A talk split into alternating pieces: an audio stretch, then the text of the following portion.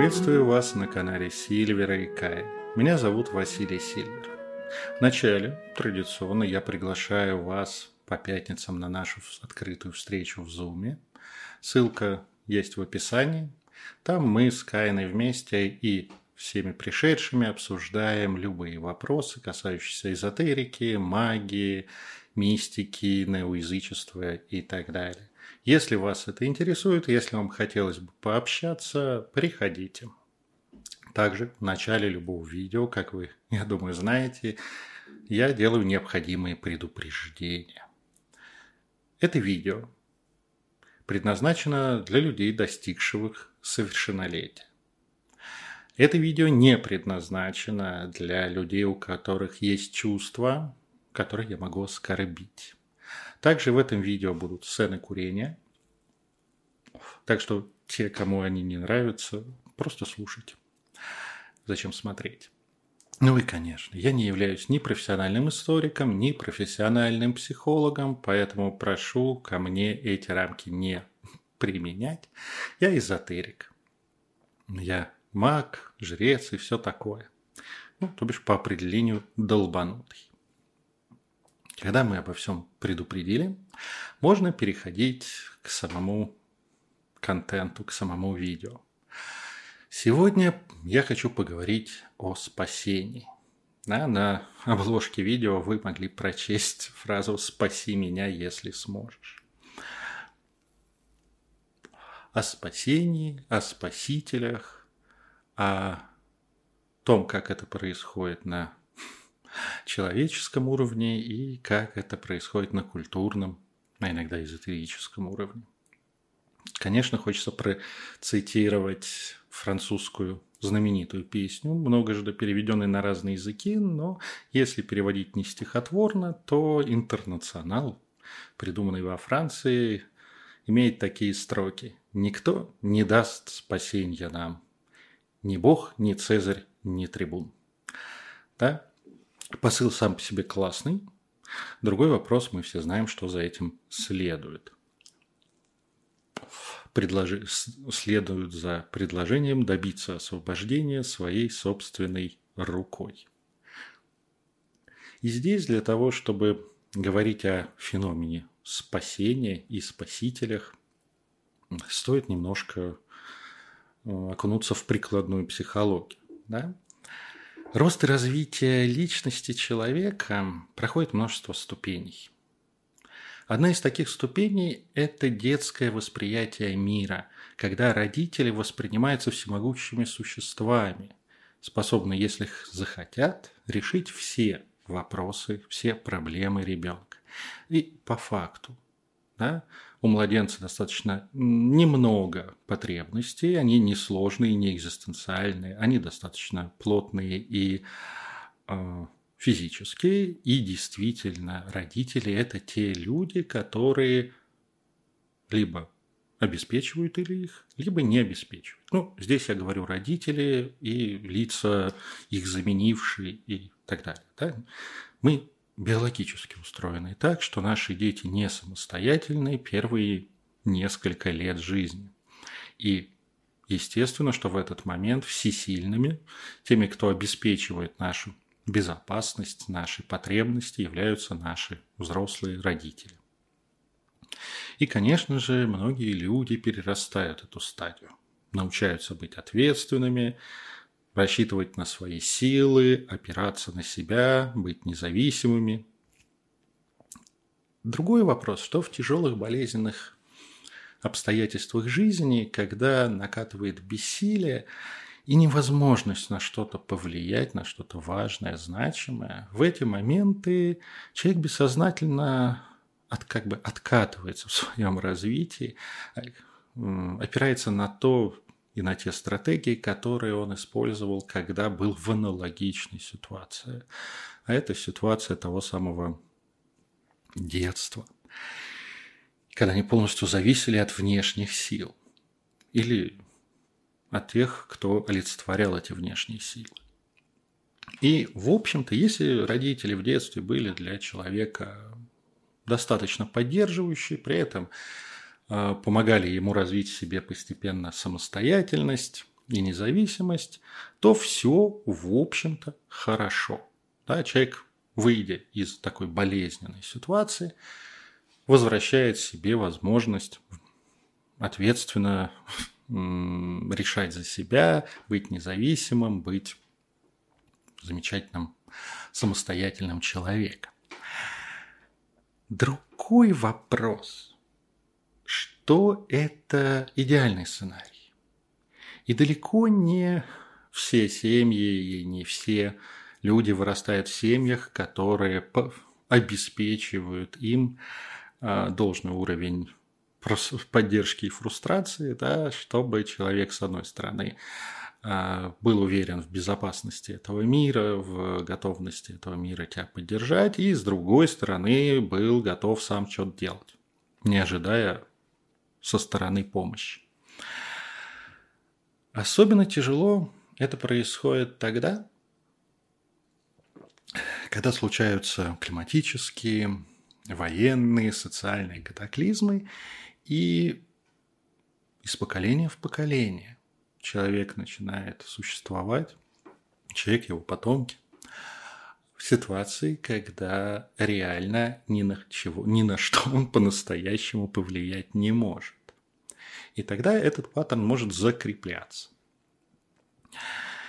В мире языческом, до христианства, до распространения авраамических религий, языческие боги, конечно же, брали на себя роль и старших, да, и человек переносил на них, проецировал отношения в своем роду, семье, обществе.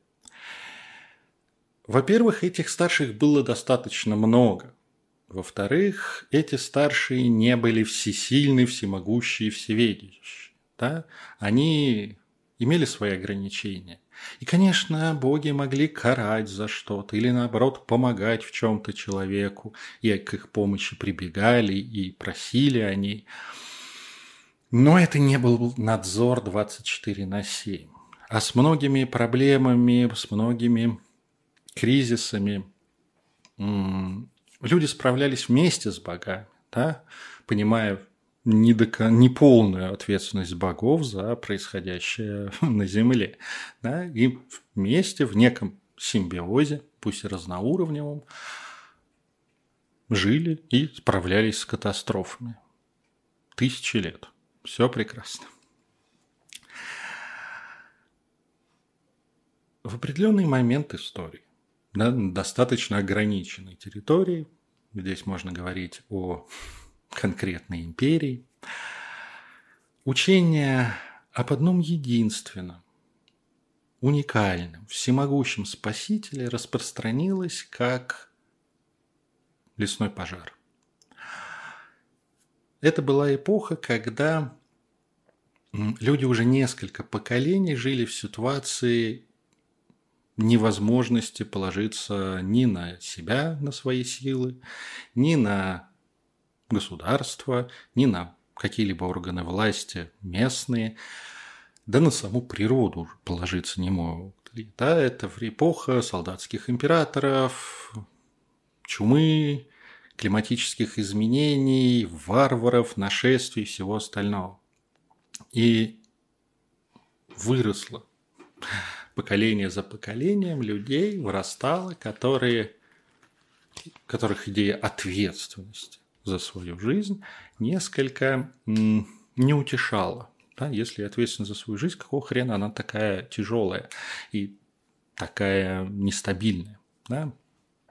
Замечено, что человеческую психику гораздо больше корежит нестабильность и постоянная изменчивость обстоятельств, чем просто тяжелый из года в год быт.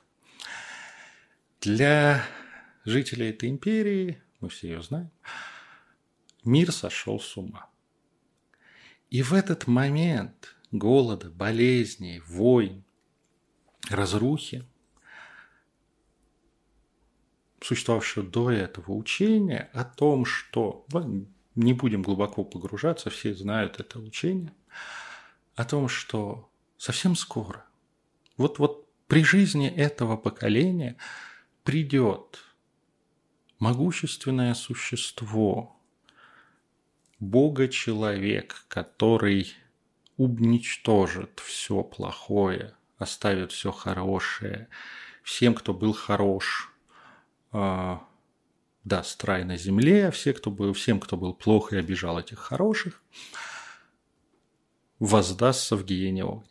Прекрасная идея и очень успокаивающая. То, что при этом хотя бы вот надо просто дождаться. А вместе с этой идеей шел определенный список долженствований, чтобы оказаться в списке вознагражденных. Идея классная. Что называется, пришлась в пору. Да? Притом она настолько удобная, настолько отзывается самым глубоким, древним, детским, да, желанием, чтобы кто-то пришел, спас, обеспечил всем, и все. Да, и можно расслабиться. Уже просто будь хорошим. Ну, что значит быть хорошим? Там отдельный список, и его можно критиковать. Но просто будь определенным образом, и тебе все сделают. Да? Это настолько популярная идея, оказалась настолько прилипчивая, что когда прям вот при жизни каждого поколения он не приходил, дату все время переносили, то, ну, в конце концов, придумали всевозможные заплатки откровенные, да, с посмертием, с финальным судом когда-нибудь, но все равно все продолжали ждать, точнее, те, кто разделял это учение. Но при этом вся культура, ну, остальную культуру уничтожили, а многие столетия зиждилась на чем? На том, что мы ждем прихода Спасителя. Наша жизнь здесь – это тяжелые испытания, которые надо пройти, мы пострадаем, надо тут как бы не накосячить слишком сильно, правильно себя вести, быть таким, как надо, и тогда кто-то извне вас спасет. При этом этот большой и сильный Небесный Отец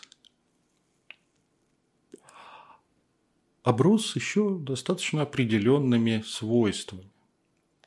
Это получился такой тоталитарный Отец, который не спешит всех спасать. Вот. Его пути неисповедимы, и он не спешит. Одновременно с этим он следит за каждым движением, каждой мыслью, каждым делом, которым занят человек. То есть за всеми областями жизни, от социальной активности до сексуальных утех в темной комнате. Он подсчитывает все. Он абсолютно произвольно может наградить или покарать прямо при этой жизни. Все, что происходит, исходит от него. Это либо посланные им испытания, либо же посланные им награды. При этом, что именно на самом деле вызывает награду или наказание, по большому счету неизвестно. Да? И приходится либо угадывать, либо просто надеяться, что у него будет хорошее настроение и лично к тебе отнесутся хорошо. Что то же самое касается и посмертия. Да? Никаких гарантий никто не дает. Возможность есть, гарантии нет. И вот, чтобы понять некоторую дисфункциональность этой логики, попробуйте перенести такие отношения на семейные. Да? Когда отец непредсказуем, неисповедим, полностью контролирует и следит за жизнью своего чада, спонтанно то посылает испытания, то наказывает его, не до конца понятно за что, но ребенок пытается как-то привыкнуть к этому, но как-то найти закономерности каждый раз не до конца. При этом воспринимает своего ребенка как полностью ему принадлежащего фактически раба и требует беспрекословного подчинения и без некритической веры в то, что отец делает это все для ребенка во благо. Ну вот представьте такую семью. С какой скоростью даже самые большие противники всевозможных юстиций по изъятию детей, да, позвонят в полицию с просьбой прекратить этот ад. А европейская культура, европейское общество жило в этом режиме примерно 1500 лет. Нормально, да? И несмотря на то, что цивилизация в последние несколько столетий подняла бунт против таких отношений, она несет оттенок, несет наследие, отпечаток этой травмы. А глубинные культурные паттерны и потребность в том, чтобы кто-нибудь спас, пришел, решил все проблемы и принес райскую жизнь, сохраняется. Да? Не у всех, не у многих, у многих, но не у всех. В 20 и 21 веке на этом запросе разочаровавшегося в религии человека строили свои программы. Всевозможные фюреры, дучи, диктаторы, всенародные партии, движения за освобождение, справедливость, права, экологию, спасение мартышек и так далее. На роль великого спасителя претендовал чуть ли не каждый второй. И до сих пор у многих это удачно прокатывает. И здесь мы можем рассуждать и, например, замечать, что на социальном уровне спасители, те, которые хотят спасти народы, народ, человечество, что угодно, очень быстро превращаются в самых могучих диктаторов, желающих подчинить спасаемым. То же самое мы наблюдаем и на бытовом уровне. И здесь внимание тем, кому больше нравится о жизни людей, чем о каких-то социальных и культурных процессах. На бытовом уровне тоже очень много людей, которые откликаются на запрос на спасителя. Да? Есть человек, который хочет, чтобы его спасли, у него что-то плохо, не так, как он хочет, складывается жизнь, и ему нужен тот, культурно заложено, что бывает тот, который спасет. А уж если тот не пришел, тут что делать, приходится брать себя в руки и что-то там сотворять, но все равно обидно, ведь есть же такая подспудная, культурно обусловленная, воспитанием, фильмами, книгами, из полуторатысячной истории. Идея, где же он спаситель? И некоторым людям, конечно же, хочется для других в этой роли выступить. И одновременно с этим, вместе с обещанием лучшей жизни, спасения, помощи, часто идет контроль над всеми сторонами жизни человека, внешняя система оценки, поощрение и наказание, разрыв с другими неправильными социальными связями, которые могут помешать спастись. А сопротивление этому тоталитарному, тотальному контролю и управлению часто вызывает странную реакцию, хотя очень понятно, что человек страшно неблагодарен. Для него же все это, для его блага. Конечно, эту роль могут выбирать чистые садисты. Им нравится. Они получают кайф от этого. Но одновременно с этим чистых садистов не так много. В эту роль попадают те, кому чистый садизм не свойственен. Они становятся садистами. Вынужденно. Они реально желают помочь спасаемому. Они даже выворачивают себя наизнанку для того, чтобы дать другому то, что ему нужно, того самого тотального, тоталитарного спасителя.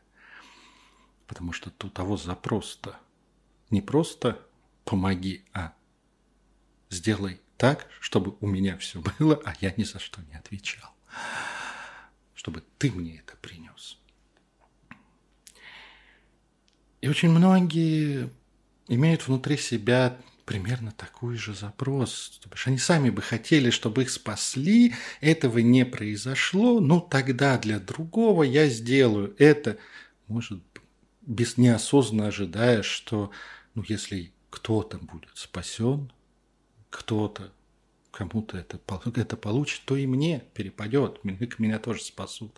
Это не очень здравая идея, но она на уровне бессознания очень хорошо работает, особенно в мире, где спасение такое, взяв под полный контроль, является нормой.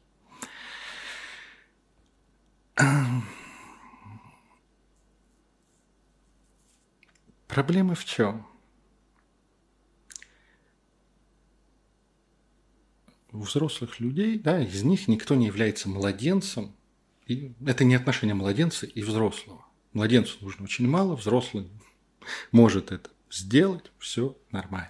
Когда это два взрослых, казалось бы, люди, то тут возникают претензии, потому что спаситель хочет, чтобы спасаемый был идеально спасаемым и правильно спасался. А так как он отличается от идеала, естественно, так как человек, приходится брать больший контроль, часто полный контроль над жизнью спасаемого, над его мыслями, чувствами, решениями, потому что он все время норовит как-то не туда пойти. Если бы он мог сам все и хотел бы сам действовать в нужную сторону, ему спаситель был бы не нужен. Спасаемый же хочет, чтобы спаситель взял бы на себя всю ответственность за него, но при этом обеспечил ему спасение, райскую жизнь, как себе представляет спасаемый. Да? В тех тонких пропорциях, в которых именно нужно. Спаситель в данном случае, извините, человек. И не может. Да? В такой ситуации оправдать надежды спасаемого. И таким образом двое людей воспроизводят тоталитарную систему отношений. И для взрослых людей это превращается в пытку. Очень часто спасаемый, неосознанно, иногда и осознанно, хотя чаще всего в глубине души, и не хочет, и боится спастись.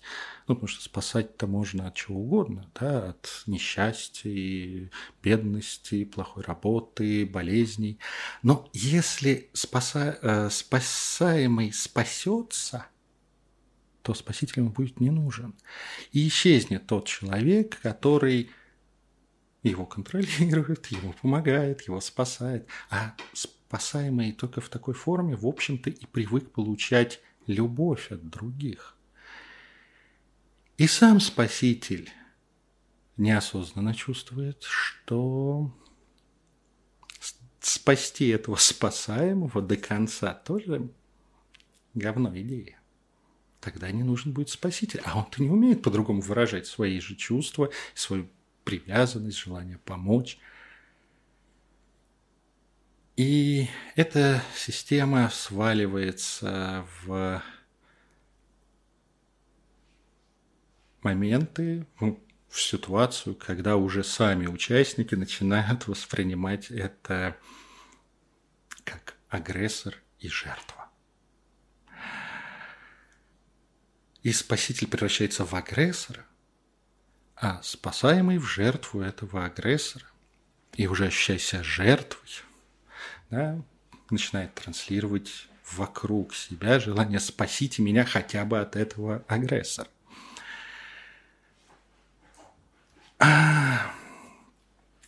И часто тут появляется новый спаситель, уже спасающий жертву из дисфункциональных отношений с агрессором, и начинает ее спасать.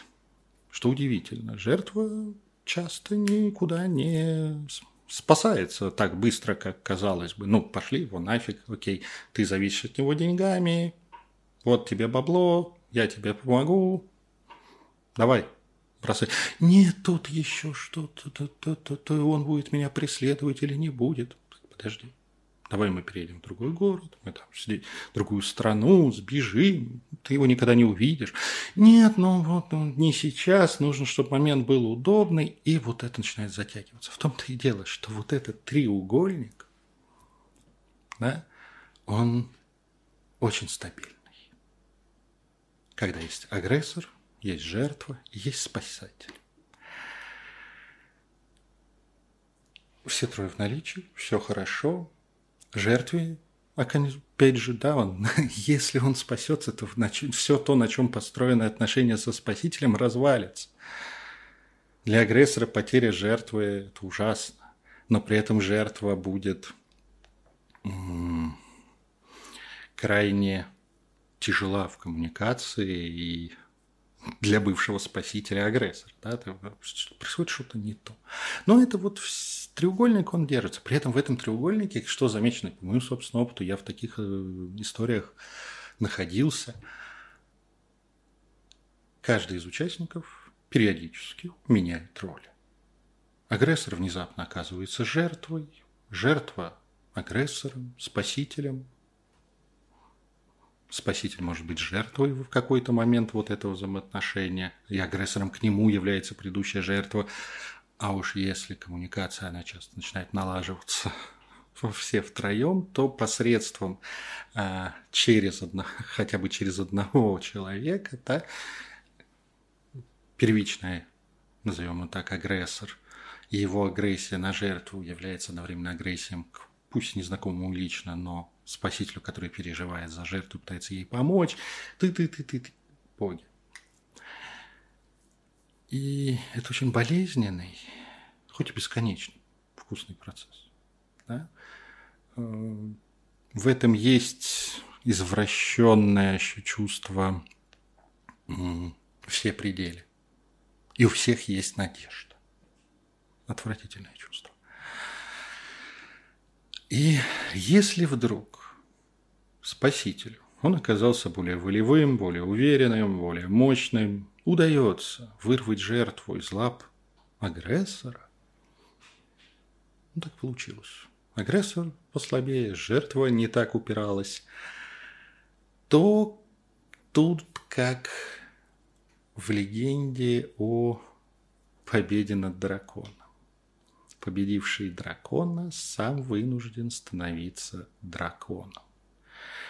И уже бывший спаситель, вырвавший из лап агрессора свою, эту самую жертву, становится агрессором для нее, ну, пытаясь заставить спастись до конца, окончательно.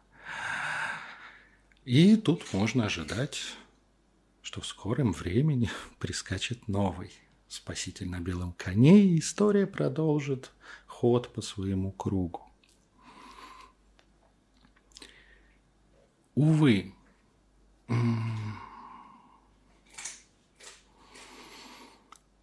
сама концепция, сама идея тоталитарного, тотального спасения, что можно тебе, Богу, кому угодно, что-то может взять ответственность за жизнь, счастье, достижение, карму другого взрослого человека и помочь ему,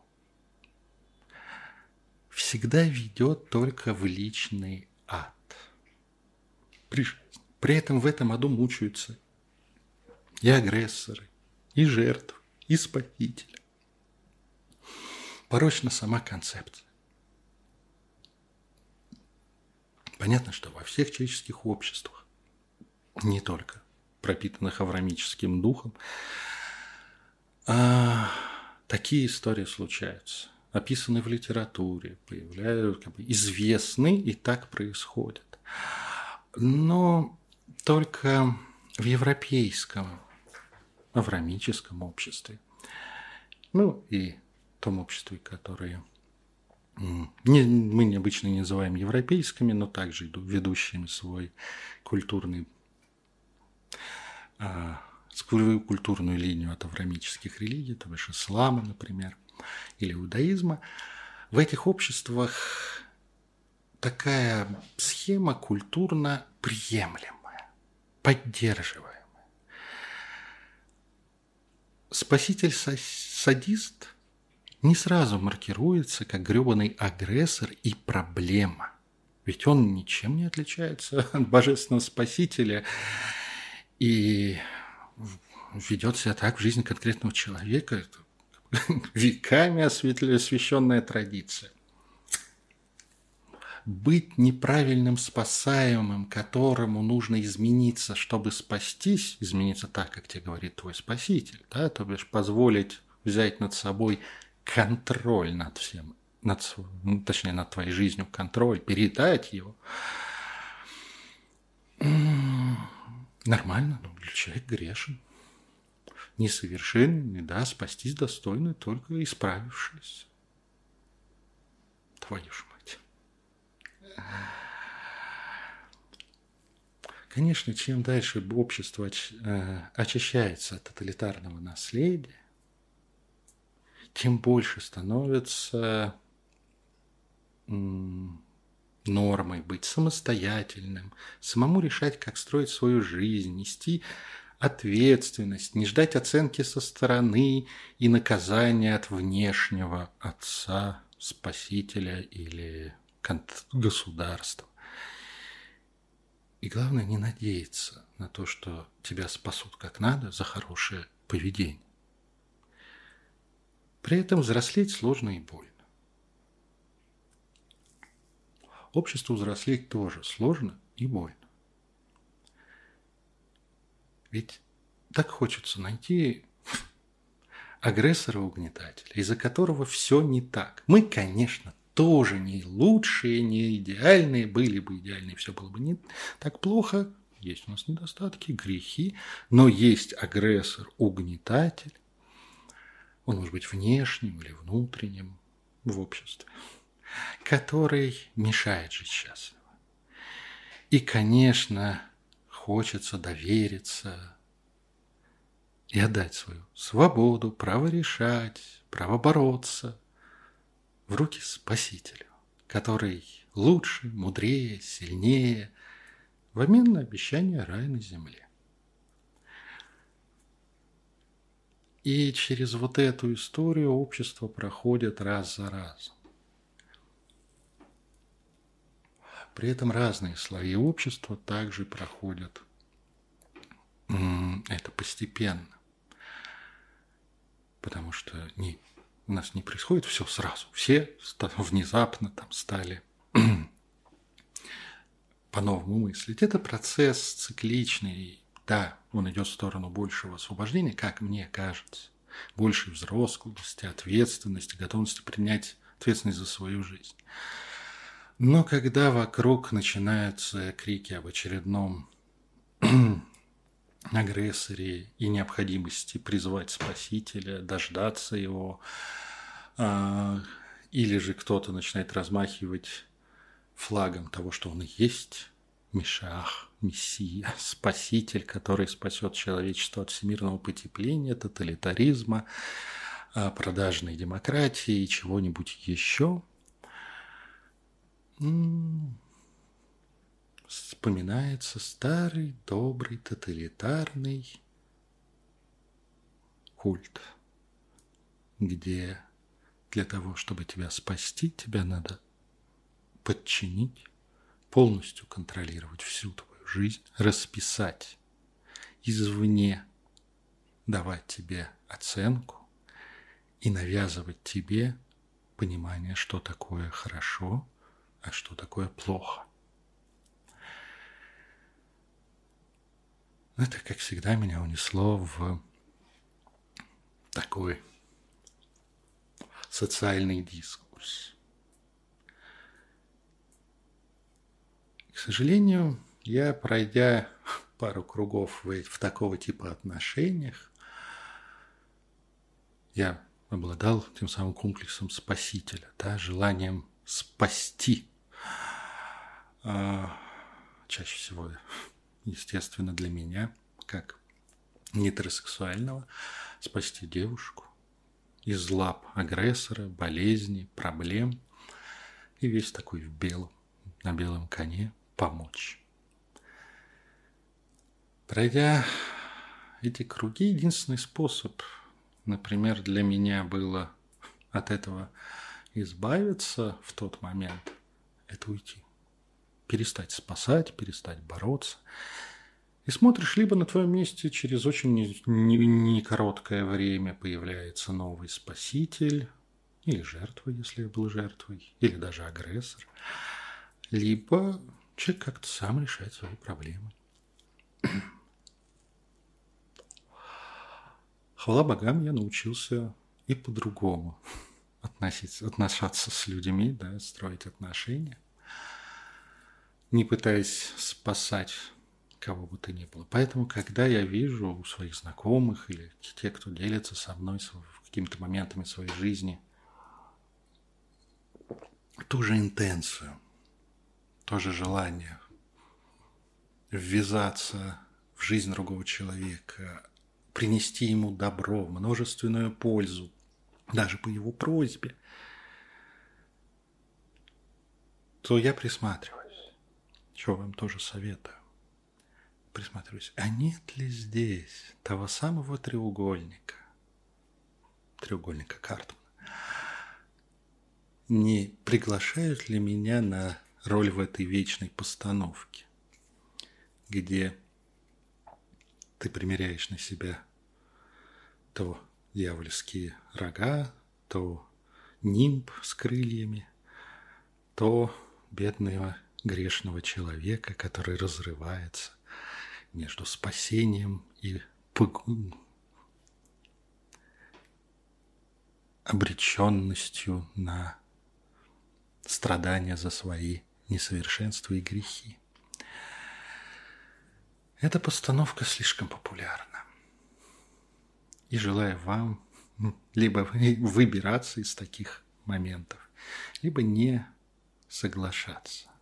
И если вы захотели сделать кому-то добро, сделать им хорошо, просто делайте, не ожидая ни благодарности, ни ответа, ни каких-либо встречных шагов, но при этом не берите ответственность за другого человека. Он может не воспользоваться вашей помощью, он может проигнорировать это. Важно то, что вы сделали, и все. И ни в коем случае, даже если вам втюхивают, с руками пытаются отдать, да, вот только ты, только сейчас ты можешь мне помочь, без тебя ничего не получится, и, пожалуйста, проконтролируй меня, пожалуйста, дай мне указания, как мне перестать быть грешником, а стать святым и спастись. Вот от этого надо полностью отказываться. Это очень заманчиво. Но нет. Спасибо, плавали. Не бросайтесь под эту электричку, если не хотите потратить несколько лет своей жизни на перманентное нахождение в своем личном аду. Ну что ж. На этом я сегодняшнее видео заканчиваю. Надеюсь, вам понравилось, было интересно или полезно. Может быть, вы просто поржали, как оно бывает. Ну, я вас снова приглашаю в пятницу на встречу в Zoom. Она открытая, там можно находиться как с включенным микрофоном, видео, участвовать в обсуждении, так и отключить что-нибудь из этого, или все это, писать в чат, или не писать, просто наблюдать, задавать вопросы, получать ответы, слушать наши с Маргаритой рассуждения на все возможные темы, заданные пришедшими. Ссылка есть в описании этого видео, поэтому переходите по ней. С 15 до 18 по пятницам мы проводим такие встречи.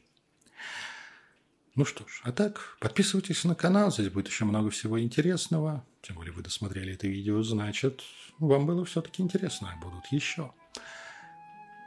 Ставьте лайки или дизлайки, если вам не понравилось. Комментируйте, пишите, попадали ли вы сами в такие ситуации, согласны ли вы со мной или хотели бы поспорить. Я буду рад комментариям, я буду рад лайкам, да даже дизлайкам. Ну что ж, до новых видео, до новых встреч.